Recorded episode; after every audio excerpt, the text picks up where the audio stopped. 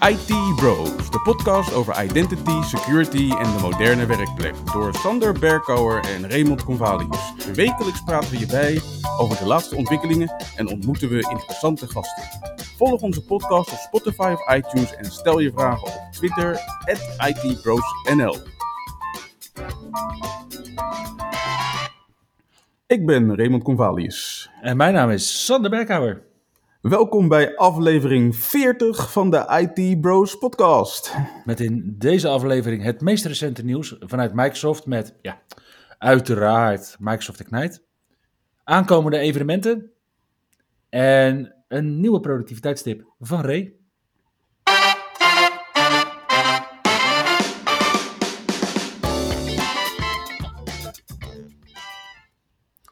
Ja, en ik zei het al, heel veel van het nieuws deze week is natuurlijk gewoon Microsoft Ignite. Heel veel.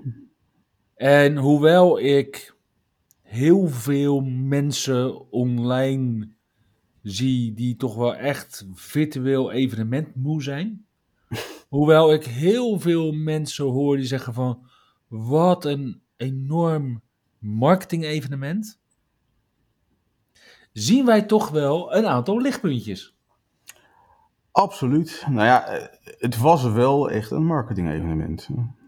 Ja, en, en wat je ook ziet is dat als we gaan kijken naar de aankondigingen, dan zien we ook eigenlijk al dat heel veel aankondigingen nog aankondigingen zijn voor public preview. Ja. Of waarin ze zeggen van ja, dit wordt binnenkort public preview. En dat zal onze luisteraars ook niks verbazen, dat het vooral allemaal cloud nieuwtjes zijn. Absoluut. Nou ja, ze begonnen zoals gebruikelijk weer, denk ik, met eh, de Book of News. Een overzicht van, eh, ja, zeg maar, de highlights.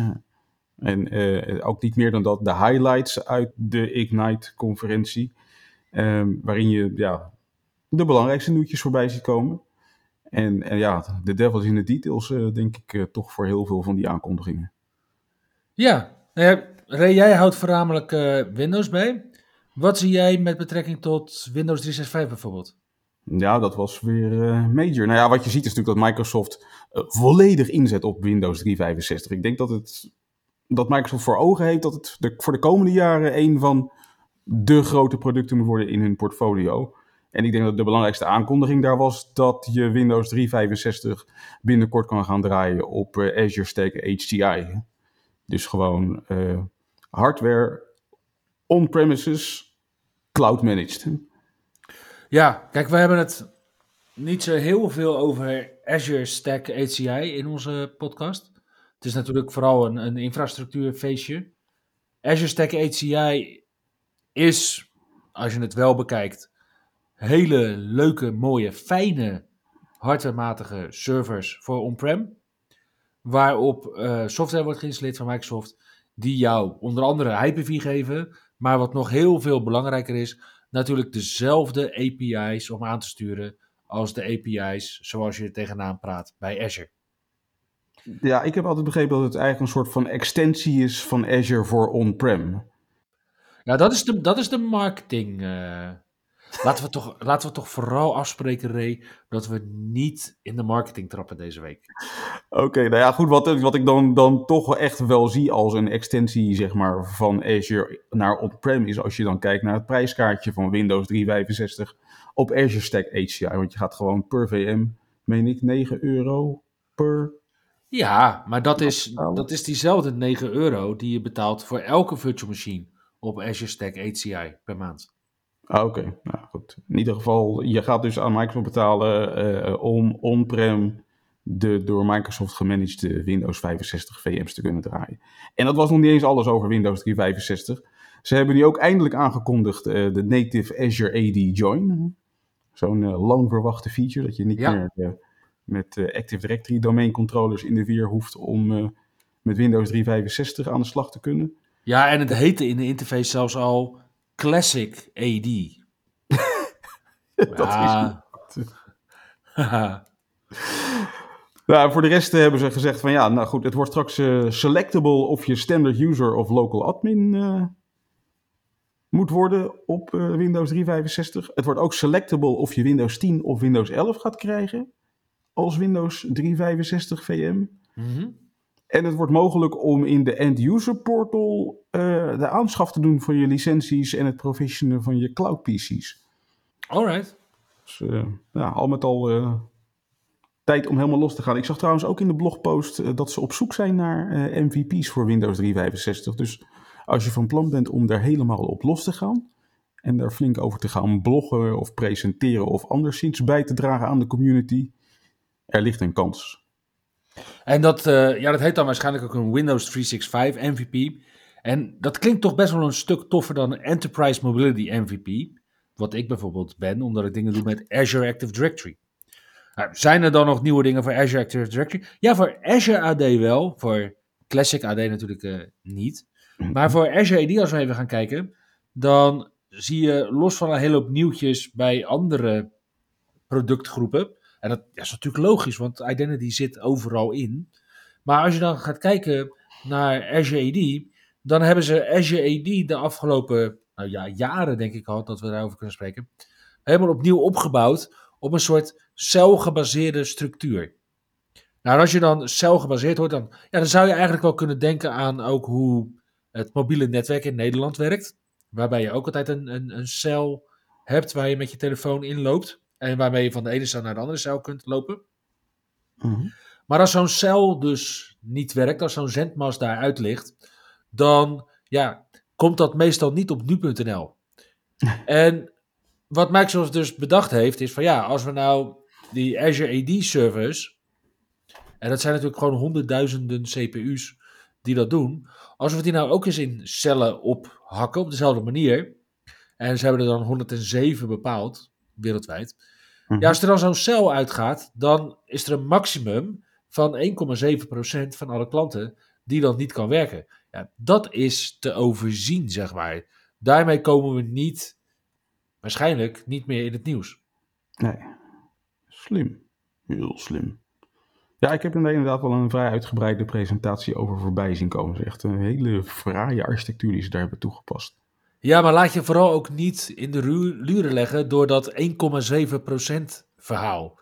Want 1,7% van alsnog 30 of 35 miljoen tenants zijn alsnog hele bergen tenants. Ja. Ja, en de andere aankondiging die ze hebben gedaan is een backup authentication service. En is eigenlijk, ja, ze noemen het de, de backup generator. Zoals een ziekenhuis die ook heeft. Op het moment dat de stroom uitvalt, dan zal de dieselgenerator zal blijven pompen, zeg maar. Uh, op de hartpompen en dat soort dingen. En voor Azure AD hebben ze dus nu hetzelfde bedacht. Dus al je sessies en je conditional access policies en al dat soort dingen, die blijven dan dus gewoon draaien. Microsoft geeft zelf wel aan dat ook die backup authentication service in Azure draait. Dus ik vraag me wel enigszins af of die backup authentication service ook er tegen kan als Azure DNS bijvoorbeeld eruit ligt. Denk het niet. Maar ja, je weet niet hoe slim ze zijn deze keer. Zo. Oké. En voor al die beheerders die nog op ADFS zitten, die zoiets hebben van ja, wordt me nu toch wel wat heet onder de voeten qua zero trust en al dat soort dingen.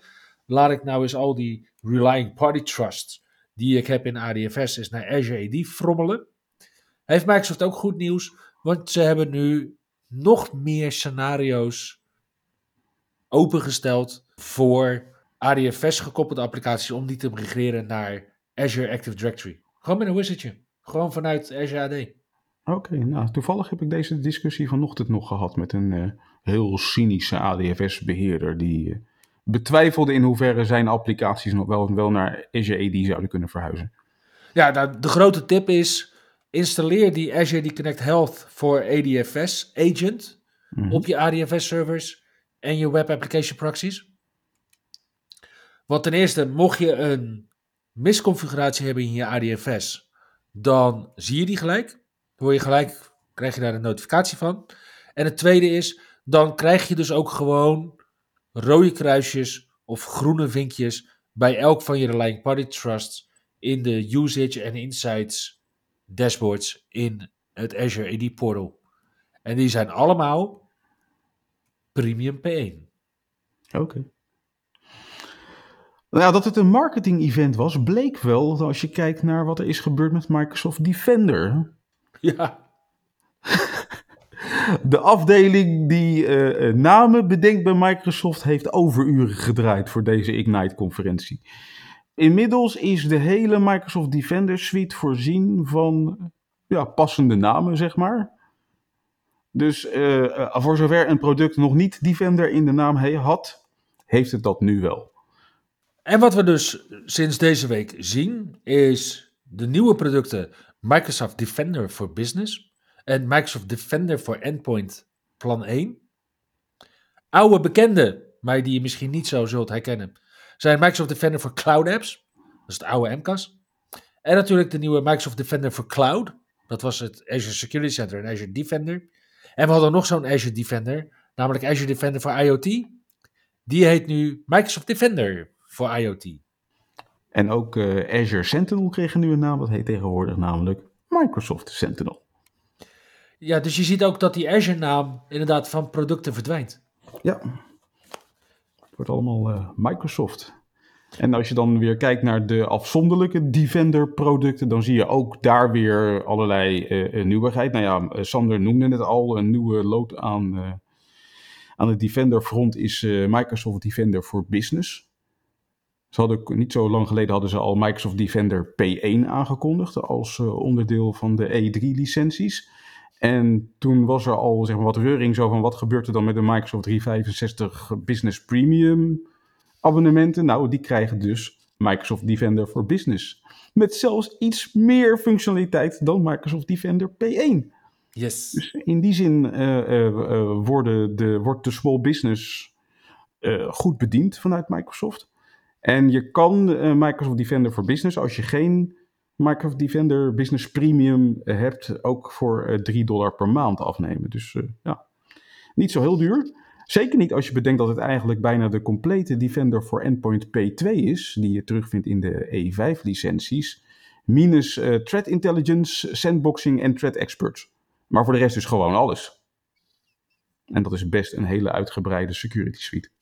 Ja, wat we ook zien, Ray, is er zijn organisaties die begonnen zijn met Business Premium, daarna die grens van 300 hebben bereikt en daarna verder gaan met Microsoft 365 E3 licenties bijvoorbeeld. Mhm.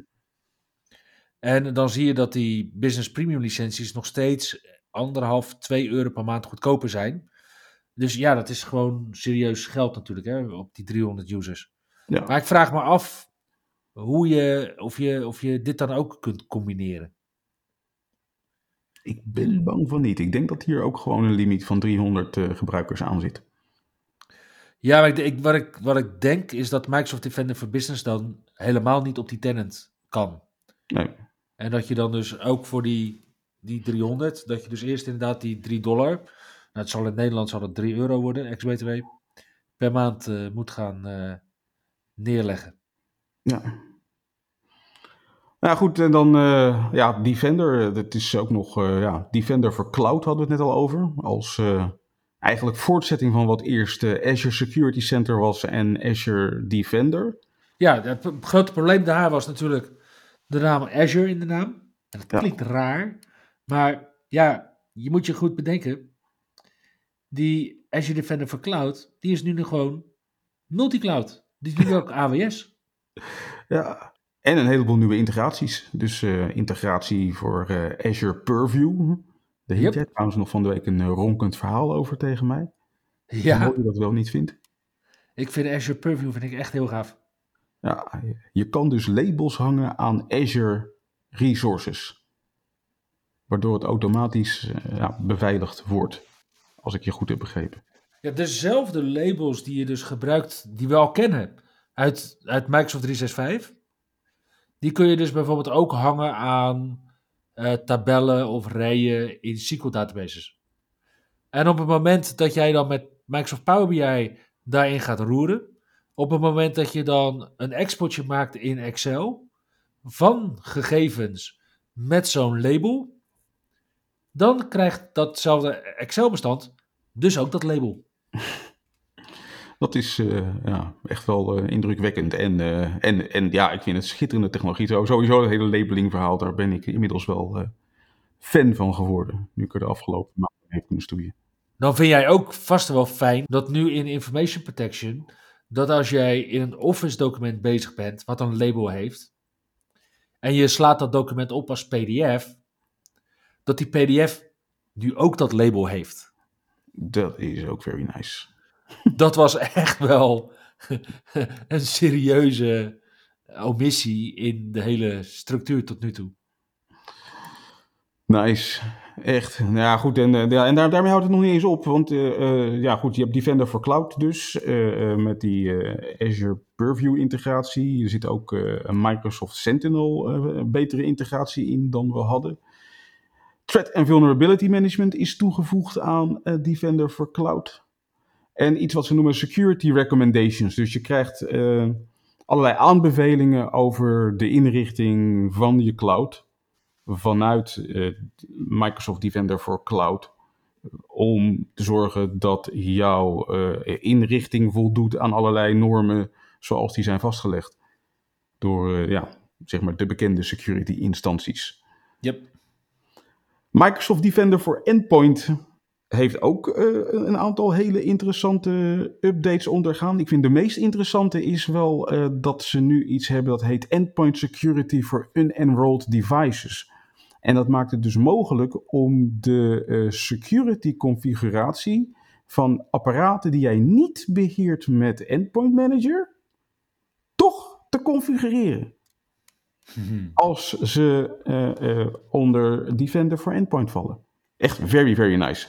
Nou ja, daarnaast heeft Defender for Endpoint ja, de, de Linux-integratie verder uitgebreid. Dus nu ook Defender for Servers is nu GA.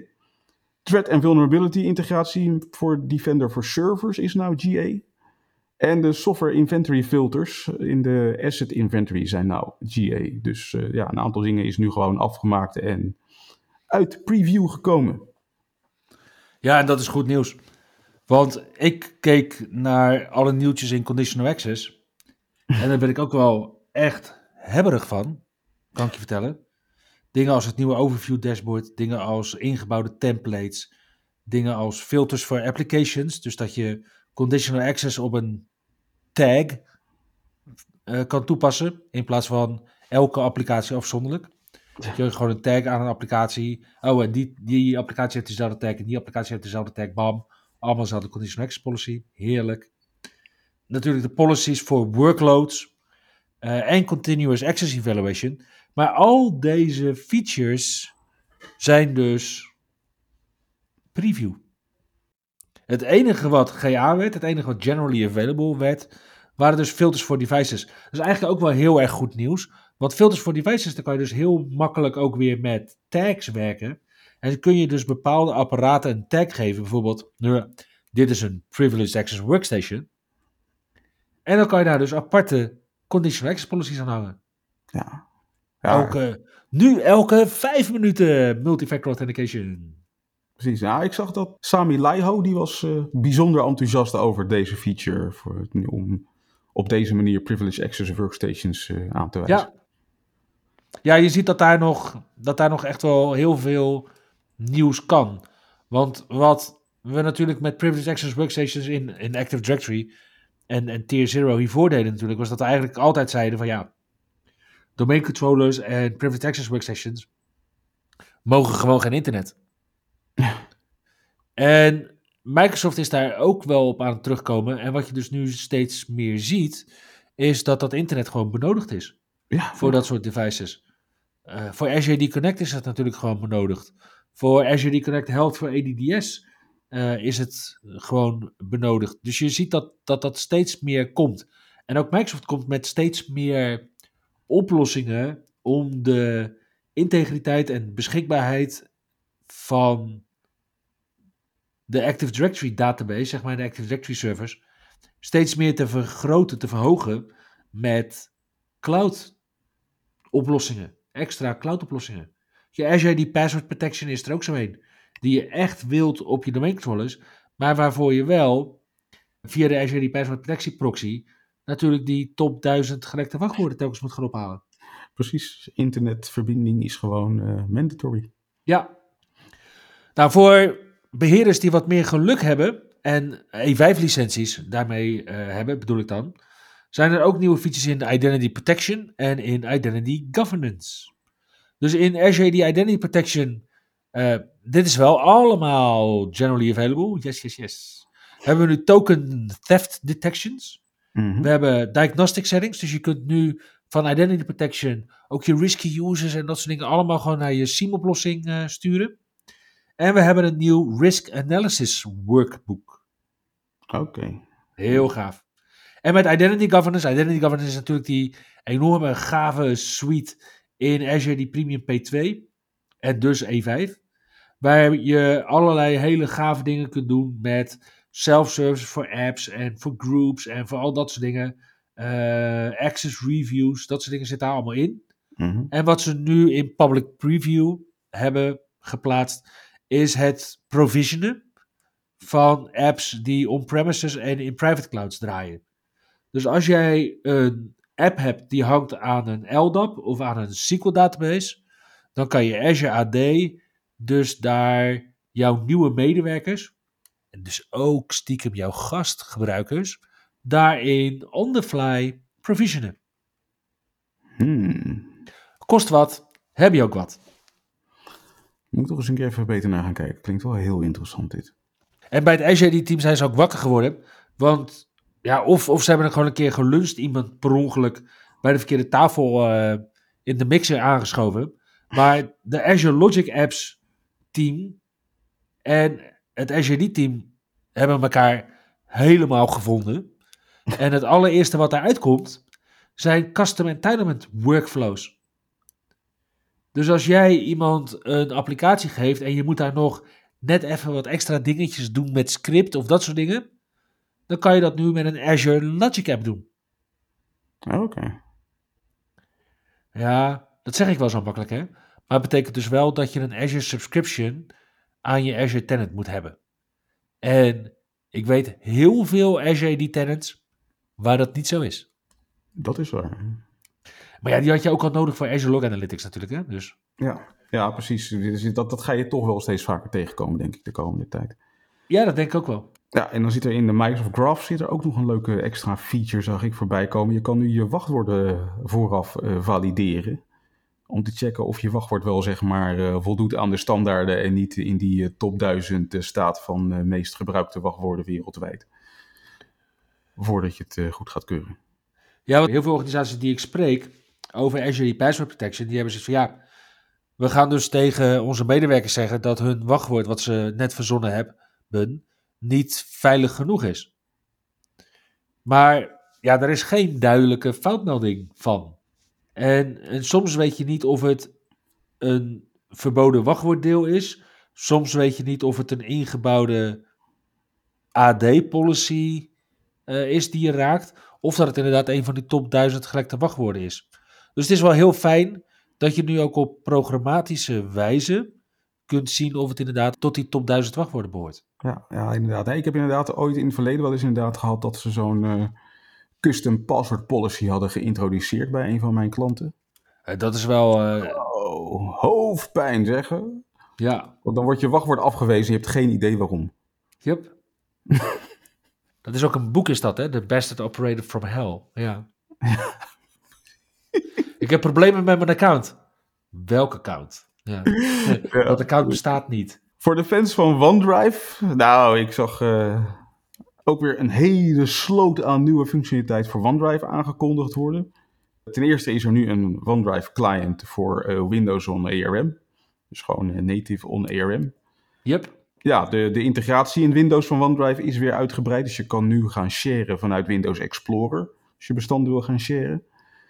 Als je met uh, OneDrive online werkt, uh, is de editor online ook vet uitgebreid. Je kan nu uh, croppen en allerlei adjustments doen met hoe, hoe, scherp je foto is. Of dat je, je kan zelfs filters, filters eroverheen gaan leggen vanuit ja, de webinterface van OneDrive.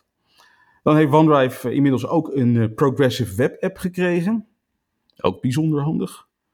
Zeker. Je kan, je kan vanaf het internet printen met Universal Printing. Dus ook daar hoef je uh, nu minder voor te doen om te kunnen printen vanuit OneDrive. En er zit in Teams zit er uh, volgens mij binnenkort ook een hele leuke nieuwe feature. Namelijk dat als jij bestanden of folders hebt in Teams, dan kan jij die folder met een zeg maar, soort van shortcut laten toevoegen aan je OneDrive. Dus dan oh, ja. heb je eigenlijk je OneDrive als, als je, ja, je, je, je single pane waar je naartoe gaat. En dan zeg je van nou, ik wil naar mijn folder waarin ik altijd mijn bestanden bewerk met mijn team. En dan klik, you're there. Cool. En je gaf net aan OneDrive voor, uh, voor ARM. Dat is natuurlijk mhm. voor, voor Windows on ARM. Ja. Maar ik hoor heel veel recente MacBook-eigenaren die zoiets hebben van ja, OneDrive is toch echt wel traag op mijn M1 gebaseerde uh, MacBook. Is het team daar ook uh, mee bezig geweest? Absoluut. Er is nu een native M1 client voor, uh, voor macOS. En daar hebben ze ook echt, ja, ze zijn bezig volgens mij om gewoon de feature set van OneDrive op macOS gelijk te trekken aan Windows. Dus daar komt nu Known Folder Move voor macOS komt uit, Files on Demand op macOS. En ook je Sync Admin Reports, dus hoe gedraagt uh, de OneDrive client zich, en dat is centraal gerapporteerd voor de beheerders, komt nu beschikbaar voor macOS. Oh, gaaf. Ja, het is echt een, een, een first-class citizen in het Microsoft-ecosysteem. Yes. Jij kan je dat denk ik nog wel herinneren, die, die meeting vijf jaar geleden bij Microsoft. Met al die salespersonen. En daar werd uh, onder andere aan mij, maar ook aan jou, werd ik nog wel gevraagd van... Goh, wat kunnen we nou doen om de kracht van het, het toen nog Office 365 ecosysteem te duiden richting klanten? En ik weet nog wel dat mijn antwoord toen was van ik zou gewoon elke Microsoft salespersoon een MacBook geven. nou, en dat kon echt niet. En dat was, uh, nou, uh, nee, dat gaat hem nooit worden. Ja. Ja, vijf jaar later. en dan zie, je, dan, dan zie je waar Microsoft mee bezig is. En hoe inderdaad een, een MacBook nu ook echt wel die first class citizen is. Dat echte alternatief eigenlijk voor een, voor een Windows installatie. Absoluut. Dus niet alleen, kijk, dat hebben we natuurlijk ook jaren gehad, hè. Dat, dat elke Windows review zei van ja, de Intel gebaseerde MacBook is de beste laptop om Windows op te draaien. Ik was er één van. Ja, maar dat hoeft dus niet meer, want je kan er ook gewoon macOS op blijven draaien. Ja, inderdaad. Nou ja, wat dat betreft is het natuurlijk wel leuk om even te vermelden dat onze collega uh, Alex de Jong, ja. die is momenteel bezig met een, uh, een YouTube-serie op te zetten, hoe die, is aan het, hoe die bezig is met om te schakelen van Windows naar macOS. En hij heeft dus uh, afgelopen week heeft hij een MacBook M1 aangeschaft. Ja. En hij uh, laat op YouTube zien uh, wat hij ervan vindt en hoe het gaat. Hij heeft van de week nog een nieuwe aflevering geplaatst die ik zelf nog moet gaan kijken. En ik vind het wel een hele interessante ontwikkeling om te volgen. Nou, Teams heeft uiteraard ook de nodige nieuwtjes in zich uh, sinds deze Ignite. En ik vond de, een van de leukere aankondigingen, je kan tegenwoordig tegen jezelf gaan chatten in Teams. Met de functie chat to self. Zoals je, hey ja? Je weet dat als je in jezelf begint te praten, dat dat een van de eerste tekenen is, hè? Nou ja, dan kan je er dus nu gewoon mee beginnen in Teams. Ja, doe het, doe het dan in ieder geval professioneel in Teams. Oké. ja, ja, ja, ja. Dus uh, voor de, de mensen die graag tegen zichzelf babbelen, kunnen gewoon helemaal losgaan in Teams. Ja, als je, naar, als je graag naar je eigen stem luistert, Teams has got your back. Precies. Als je dan ook nog denkt van ik heb te veel opgeschreven, dan kan je gebruik maken van een functie die heet chat density. Waarmee je dus kan aangeven hoeveel regels tekst je wil kunnen zien in Teams. Dus je kan echt uitgebreid tegen jezelf aankletsen en ook tegen anderen. En dan met chat density kan je bepalen hoeveel tekst je in beeld krijgt. Ja. Ik zie je denken. Ja. maar goed, als we het dan toch hebben over het, het visuele aspect van Teams. We gaan van zes emojis gaan we naar 800 3D-emojis in Teams. Kijk, en dat is, dat is nou wel gewoon een goede reden om te updaten. Ja, zeker als je, als je dochter met Teams iets gaat doen, volgens mij. Ja. ja, het is wat ik altijd gebruik richting mijn dochter. Als er een nieuwe iOS-versie is en ik wil heel graag dat ze daarop gaat, eh, dat ze upgrade, dan zeg ik altijd van ja, er zijn nieuwe emojis beschikbaar. Oh, ga gelijk updaten. Ja, ik denk dat als ze op school weer met teams aan de slag gaan, dat eh, die leraren helemaal gek worden van die kinderen. Maar goed. Dat ligt eraan, hè. Kijk, als ze, als ze in Egypte bezig zijn met de hieroglyphen, ja, is hetzelfde. soort van. Maar goed, ehm, Teams krijgt echt nogal wel hele, hele leuke functies, want eh, ze gaan nu ook eh, delayed delivery eh, invoeren. Dus als jij eh, om 12 uur s'nachts uh, opeens eh, bedenkt wat je de volgende ochtend aan je collega wil gaan sturen, dan kan je het alvast klaarzetten, zodat het de volgende ochtend wordt verstuurd wanneer iedereen weer wakker is. Ja, wil ik wel even een hele grote notabene bijzetten. Mhm. Want je hebt dit ook in Outlook. Mhm. En als jouw Outlook op dat moment, dat, dat je dus zegt van, joh, we gaan het nu vertraagd versturen. Als jouw Outlook dan niet draait, verstuurt hij het dus niet. Oké. En ik denk dat dat hetzelfde ook in Teams zal zijn. Op het moment dat jij zegt van, hé, hey, we gaan dit maandagochtend om 8 uur versturen. Maar Teams staat niet aan op maandagochtend 8 uur. Verstuurt hij het dus niet op maandag 8 uur. Hmm. Geen idee, hè? Ja. Dus als dat nou precies je huiswerk is, of je TPS-rapportje, of je wat dan ook, dan zou dat toch wel eens een hele nare feature kunnen zijn in de praktijk. Gaan we binnenkort even uittesten of het inderdaad werkt zoals jij denkt dat het werkt. Ja, daar kunnen we, kunnen we, kunnen we mee testen, ja hoor. Verder hebben ze de search functionaliteit uitgebreid. Je kan nu wat beter bepalen wat je waar wil gaan zoeken. Er zitten ook eh, nieuwe eh, sharing eh, functies in. Je kan channels kan je nu sharen met losse personen en teams die over meerdere organisaties heen zitten. Daarnaast wordt het Teams, teams, zeg maar, de Teams Business wordt geïntegreerd met Teams Personal. Dus je kan straks ook met Teams Personal accounts gaan chatten, eindelijk. En vanaf het eerste kwartaal van 2022, dan gaan we het krijgen hoor. Mesh voor Microsoft Teams. Yes, ik ben echt. Ja, ik, ben, ik kan me die serie nog heel erg goed herinneren. Over die artsen in Vietnam. En, maar dat kunnen we dan dus gaan kijken in Microsoft Teams, die serie? Nee, nee, nee, nee, nee. Als je je kan herinneren, het begin van de vorige Ignite-conferentie.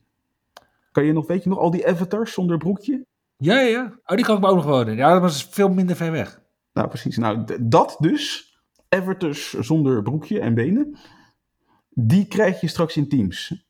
En het idee daarachter is dus dat ook als je camera uit is, dat je het gevoel hebt dat je tegen iemand aan zit te praten, want dan zit je dus tegen die avatar aan te praten. En die avatar die heeft dus ook nog allerlei animaties in zich, dat als de persoon tegenover jou begint te praten, dan doet die avatar alsof hij of zij aan, tegen jou aan het praten is. Doe me een beetje denken aan die, eh, die app van, van een paar jaar terug die je kon downloaden op je telefoon. Dat je dan zo'n kat had die, die deed alsof die jou was en tegen je begint te praten. Ja, maar ik vind het nu wel allemaal wel heel erg dichtbij komen hoor. Want ik weet precies welke collega dit gaat gebruiken. En als ik zo de eerste beelden zag, dan komt het wel echt akelig dichtbij. Want die gast heeft ook nooit een broek aan als die aan het team is. Nou ja. nou goed, dit hele mesh is natuurlijk eh, eh, Microsoft's versie van eh, de metaverse.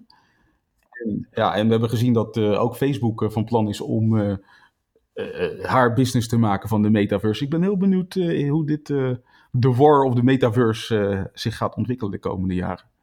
Ja, en of het wel überhaupt een war of the metaverse wordt. Want misschien is het wel gewoon zo dat Microsoft zegt van... hé, hey, dat is grappig. Jullie hebben ook poppetjes. Wij hebben poppetjes. Weet je wat, we gaan onze poppetjes gewoon met elkaar laten babbelen. Oh, wie weet, wie weet. Ik zag trouwens wat dat betreft ook al leuke integratiemogelijkheden voor Teams. Dat je eh, met Teams Room Systems tegenwoordig ook in eh, Zoom-meetings kan meedoen en in Cisco-meetings. En dat ze dat verder gaan uitbreiden naar andere eh, chatomgevingen. Ja, het is natuurlijk ook, het is ook denk ik wel in lijn met wat Microsoft aan het doen is met external identities natuurlijk voor Facebook en Google en dat soort dingen. Omdat je op die manier inderdaad, dat het niet meer uitmaakt uit welk ecosysteem je komt, maar dat het allemaal bij, ja, in het Microsoft-ecosysteem samenkomt. Dat doen ze mooi.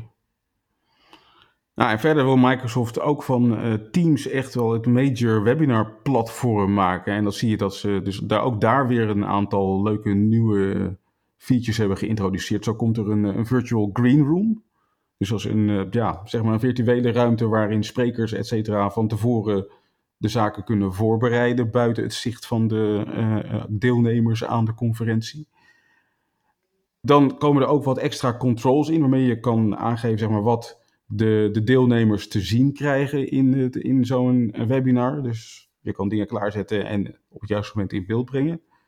Je kan straks tot 10 co-organizers eh, aangeven. Dus ja, dus daarmee dus het, de, de, de controle over zo'n eh, webinar met elkaar delen. Er komt een nieuwe Q&A-feature. Blijkbaar gaat het makkelijker worden om vragen te stellen en antwoorden te geven in uh, Teams.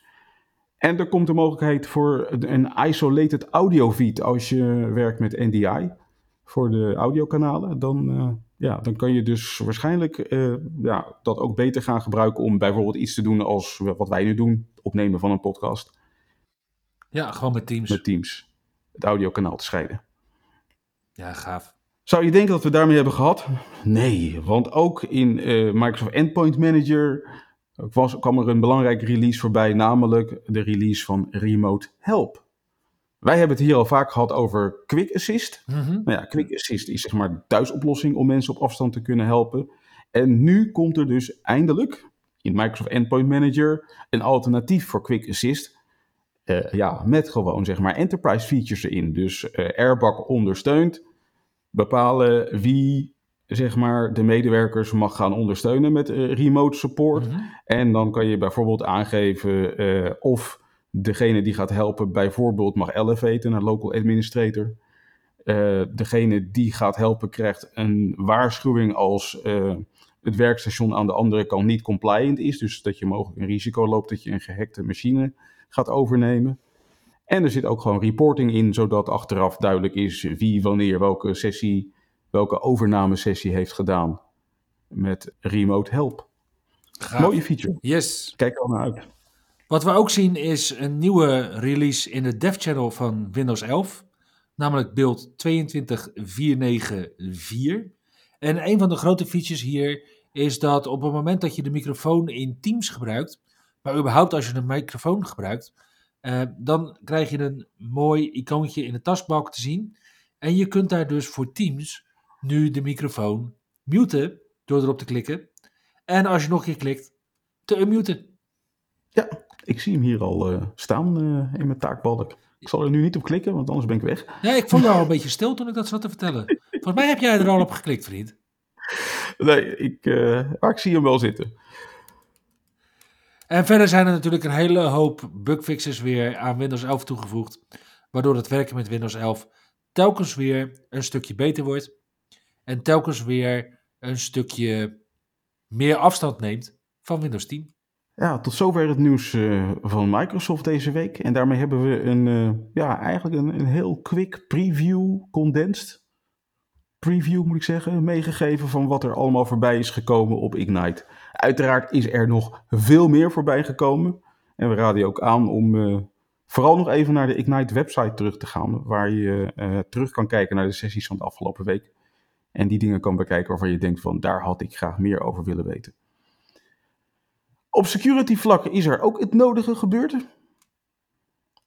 En ik vond het toch wel heel grappig dat Microsoft begon te waarschuwen dat de macOS gebruikers vooral nu moesten gaan updaten. Ja, vooral nu. Het verhaal is dus dat Microsoft heeft een bug gevonden in macOS. En die bug die maakt het mogelijk om een bypass te doen van de System Integrity Protection in macOS. En vervolgens kan je dus wat heet arbitrary operations doen op een device. Dus je kan het device overnemen en laten doen wat jij wil. Deze vulnerability, bekend als CVE 2021-30892, is inmiddels gepatcht door Apple met een security update van 26 oktober. Dus uh, bijna een week geleden. Ja. Inderdaad. En het Microsoft Defender Research Team heeft in een uitgebreide blog beschreven wat het probleem was, hoe het misbruikt kan worden en wat er nu aan gedaan is volgens mij. Weet je wat ik nou wel eens zou willen, Ray? Nou. Dat al die issues die ze met de cumulative updates maandelijks adresseren, dat ze die ook op diezelfde wijze zouden beschrijven. Zo. Maar dat doen ze dus niet. Ook niet als Microsoft ze zelf gevonden heeft. Nee. Dat doet mij toch wel geloven dat de hele praktijk rondom het publiceren van dit soort kwetsbaarheden eigenlijk gewoon een heel vergevorderd potje verpissen is. Eh, er zit een zekere rivaliteit tussen de verschillende security clubs. En zeker als je kijkt naar wat zich afspeelt tussen Microsoft, Google en Apple. Ja, en ik vind dat jammer. Als IT Pro zou ik best wel wat meer handvatten willen hebben om te kijken hoe groot nou het risico is van bepaalde kwetsbaarheden voor mijn omgeving. In plaats van zeg maar de globale verhalen die ik op de Microsoft website vind elke maand. Ja, ja dat is inderdaad minimaal. Ik bedoel, uh, ze, zouden, ze, zouden, ze zouden zo'n epistel moeten schrijven over Print Nightmare. nou ja, ook meerdere. Maar eentje zou al, al heel welkom zijn. Ja, precies. Daar zouden ze een heel goed verhaal over kunnen schrijven. Nou ja, en als je het toch hebt over goede verhalen. Black Matter, oftewel Dark Side, dat is zo'n uh, ransomware bende. We hadden het vorige week over R-Evil, die hebben ze opgerold. Nou, Black Matter, die hebben dus zelf aangekondigd van hé, hey, we gaan ermee stoppen. En, dat, en die aankondiging die hebben ze gewoon gepubliceerd op hun webportal, hun Ransomware as a Service webportal. Wow. En daar zeggen ze van ja, we stoppen ermee, want we, we staan te veel onder druk van de lokale overheden. Ja, dat, dat, ja, toen had ik ook wel even zoiets van, wat is hier aan de hand? Nou, toen ben ik wel wat gaan lezen. En uh, nou ja, goed, we hadden het natuurlijk vorige week over wat er is gebeurd met R-Evil. Ja. En toen bleek al dat de Amerikaanse overheid, die ziet dus deze ransomware-bendes als een bedreiging voor de nationale stabiliteit. Dus die hebben het leger ingezet om dit soort clubs te bestrijden. En ja, daar was R-Evil dus het eerste slachtoffer van. En het, het heeft er alle schijn van dat Black Matter of Darkseid, eh, whatever you will name them, uh, het, het andere slachtoffer is geworden. Ook, zeg maar, net zoals R-Evil schijnt uh, Black Matter of Darkseid vanuit Rusland te opereren. En het gerucht gaat, althans volgens de New York Times, dat de Verenigde Staten en Rusland uh, ja, nu zijn gaan samenwerken om deze ransomware-bendes een kopje kleiner te maken. En, en dat dat dus blijkbaar lijkt te lukken. Ja. Want Black, Black Matter, dat is toch wel echt een, een linker club als ik het zo zie. Het schijnt dus dat deze ransomware gang eerder een, een cybersecurity bedrijf heeft opgericht onder de naam Fin7. Waarbinnen ze security researchers aan het werven waren om hun ransomware hacking activiteiten te kunnen verbeteren. Wauw. Ja.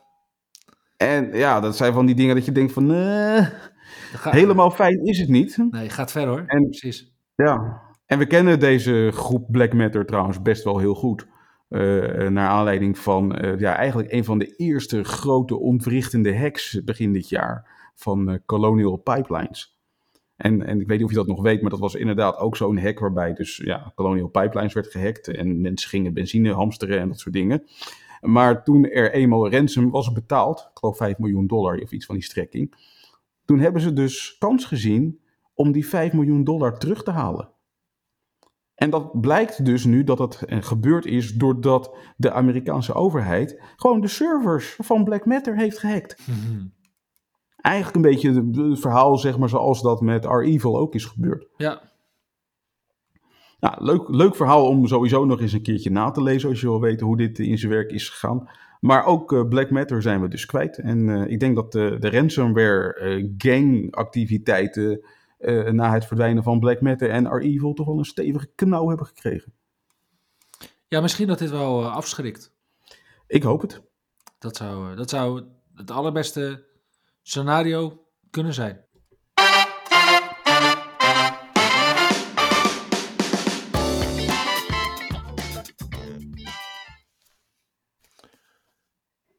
Volgende week zijn er weer een hele berg Microsoft en Microsoft gerelateerde evenementen.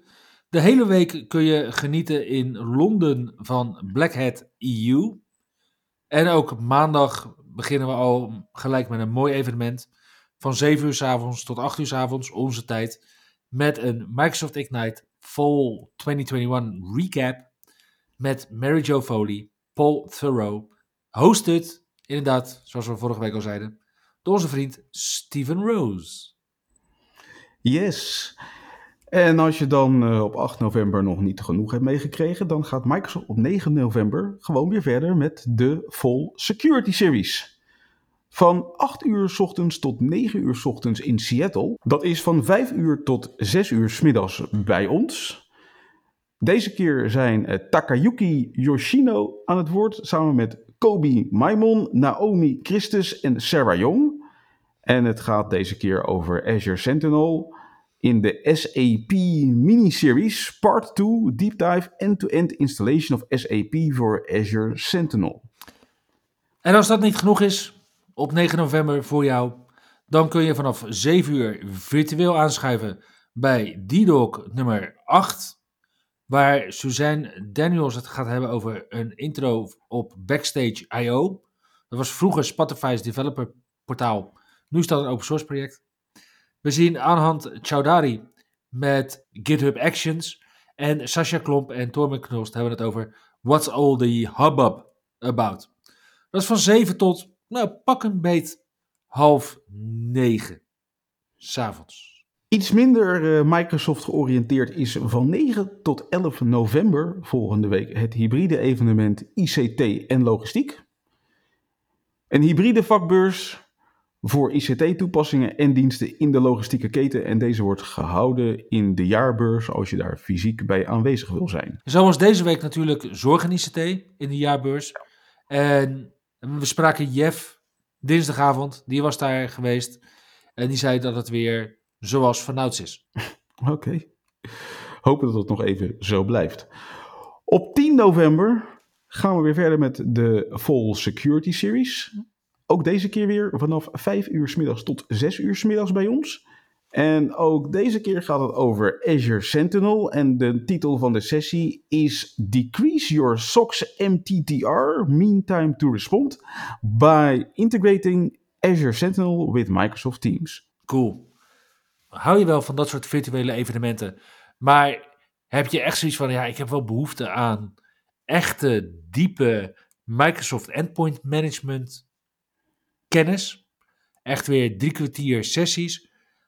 Doe dan absoluut op woensdag en donderdag aansluiten bij de Nordic Virtual Summit. Het is een Scandinavisch initiatief en we zien sprekers als Paula Januskiewicz en Stefan van der Wielen, Sammy Laiho en Nastori Cinema, die hun alles geven over wat zij weten met betrekking tot het beheren van werkplekken. En als je dat het liefst ook in het Nederlands wilt, kan dat ook. Zelfs fysiek op vrijdag 12 november, ook weer in de jaarbeurs, tijdens het App Manage Event. Heel veel van dezelfde sprekers zijn er ook bij. Ook natuurlijk onze eigen nationale helden, zoals Peter Daalmans, zijn er op App Manage Event. En daar zie je dat onder andere de keynotes door Sammy en Paula gaan over Zero Trust en cybersecurity skillset om cyberthreats uit je leven te bannen.